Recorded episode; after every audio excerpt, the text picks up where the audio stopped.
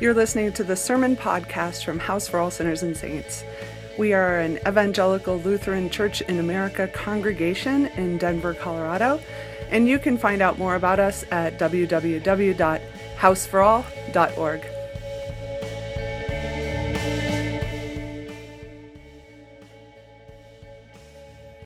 When I was six, I was on a soccer team called the City Park Tigers.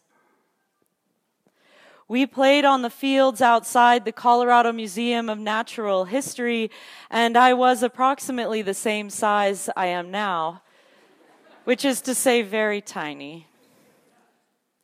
Most of the girls were bigger than me, played better soccer than me, had more powerful kicks than me, and practiced ball drills on the weekends while I was reading a book in a treehouse down the street.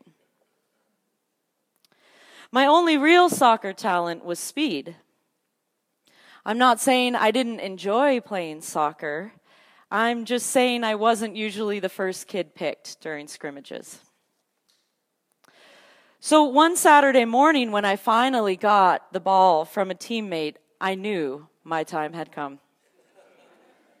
I ran so fast towards the goal that no one on my own team, let alone the girls on the other team, could keep up with me. I kicked, I scored, and when I turned around to celebrate with my teammates, the shocked faces of both girls and parents let me know that I had just scored on my own goalie.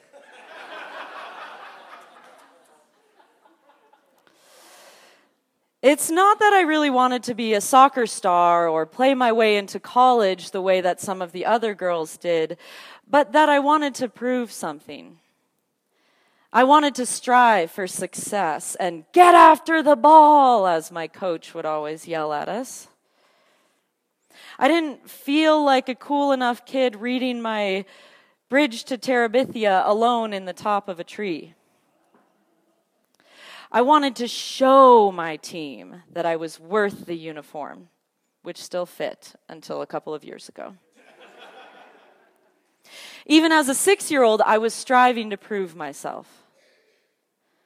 And it's not just six year old bookworms who do this kind of thing. Does anyone remember Tim Tebow? This guy so captured the Colorado imagination that hashtag Tebowing was the biggest trend of the year when he played for quarterback for the Denver Broncos in 2010. Tebowing, for folks who luckily don't know, is when you get down on one knee, pray with your head bowed and one hand pointed towards heaven, no matter where you are or what anyone else is doing around you. I've seen photos of people Tebowing on their bosses' desks, in crowded elevators, in line at Chipotle, and in front of their perfectly parked parallel car. The reason people were Tebowing is because for two mercifully short football seasons, Tim Tebow would, after every touchdown, skip the traditional and wildly popular end zone dance and instead kneel down and give thanks to God and Jesus for his touchdown. Now, listen, I give thanks to God every time I find a parking spot in Capitol Hill, so I'm not really in a place to critique, but for you, I will. So, what does the 2011 Denver Broncos football season have to do really with Jesus? I'm glad you asked. On the grassy hillside near Tiberias. Tiberias, which was known in that time as a land of sharecroppers forced off their fields, Jim Crow style indentured servitude, and a migrant population with barely enough food to feed themselves, let alone a family or community.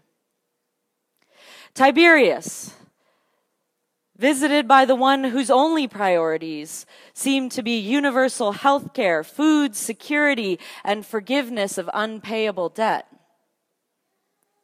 Tiberias, a city full of those who could strive their entire lives and never score the proverbial touchdown, never catch a break, never even have time to read a book, let alone in a treehouse. Tiberias, the place where 5,000 men, and please note the women and children were not mentioned, so let's just call it the place where 15,000 people gathered in the middle of a workday during which they could find no work. Just to hear what their fellow migrant worker had to say about miracles and the kingdom of God. Now, the feeding of the 5,000 is a well known scripture, enthusiastically embraced by biblical literalists for the apparent magician's trick of pulling 5,000 loaves of bread out of a basket meant to hold seven. Now, I don't really take issue with this miracle, but if you are amazed by a God who can make matter seemingly appear out of nowhere, then you've never seen the weeds in my yard. Truly I say unto you, those weeds came out of nowhere and nothing and are plentiful and multiply across thy neighbor's yard. And what God's hand hath wrought cannot be unwrought by any method, including those of the devil known commonly as Monsanto Roundup Ready. Amen. But what really catches my eye about this scripture is two short lines which are often passed over in our rush to get to the multiplying miracle. When the disciples came to Jesus, full of worry and anxiety that there won't be enough, provoked into those thoughts by Jesus himself, Jesus says only to them, Have the people sit down and then he feeds person by person all who are seated.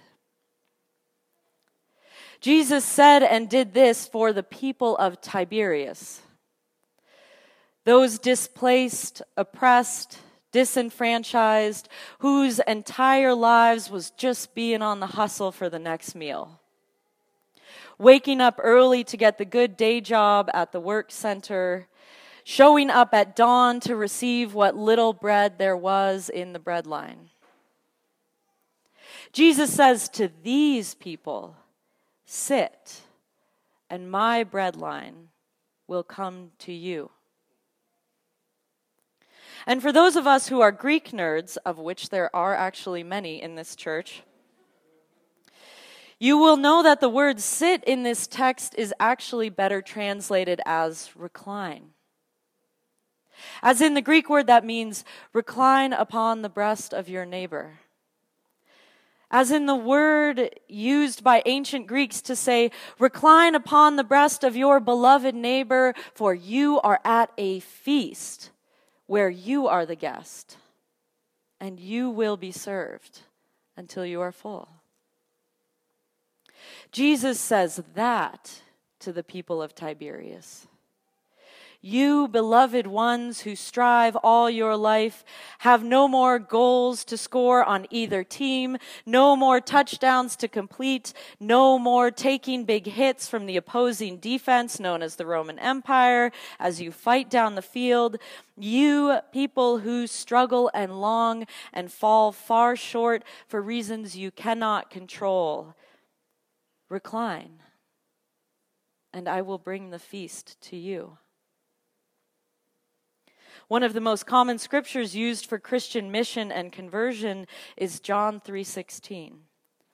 For God so loved the world that he gave his only begotten son that whosoever believeth in him should not perish but have everlasting life. King James version, of course. Tim Tebow, our hashtag quarterback hero, painted this scripture on the eye black under his eye during every football game. But honestly, this scripture only carries me so far. Its engine is only so powerful. I hear it and I feel a burden of guilt. I feel fear. And I worry that I don't have the belief required to merit the gift of a filicidal God.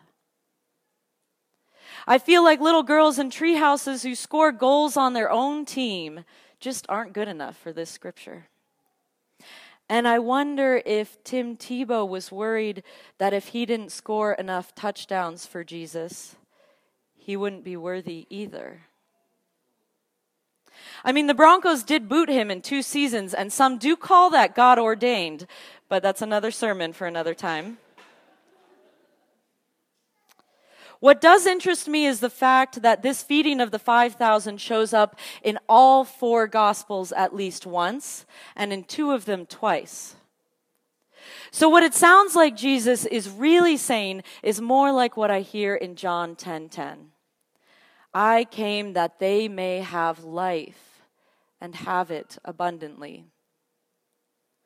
What is closer to that life than mouths full of bread? And lovers reclining upon each other while they sit in the grass. Now that's something worth converting for. That's something worth painting under your eye during your football games. That's something worth sharing the good news about. God came to earth as a migrant worker, and she came that we may have life and have it abundantly. That's good news that will travel, that people will give up a precious day's work for. Recline, recline, like queens and kings upon a grassy hill, and allow bread to be placed in our mouths by the one who came that we may have overflowing ease. So, when we are in our own breadlines, when we are out on the hustle feeling like we can never get ahead, when we are displaced from our homes in our own hometown by unpayable rent, when we are underpaid for our good work, when we are cut short for our many reasons that this world cuts us short, I want you to paint John 10:10 10, 10 in the eye black on your own face. And remember that Jesus gave us the Sermon on the Mount with the verbal beatitudes. But he also gave us kinetic learners the feeding of the 5,000 to show us how it's done. Blessed are the sharecroppers, for they shall receive bread. Blessed are the migrant workers. Blessed are the children detained at the border. Blessed are the internally displaced and those crossing seas. Blessed are the women who aren't mentioned. Blessed are those who recline at a feast in the middle of scarcity, for they all, and you too, shall receive bread and receive it abundantly. Amen, and may it be so.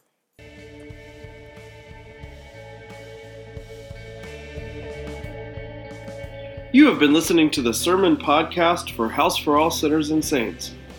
If you like what you've been hearing and would like to support the ongoing ministry of our church, just go to our website, www.houseforall.org, and click on Give.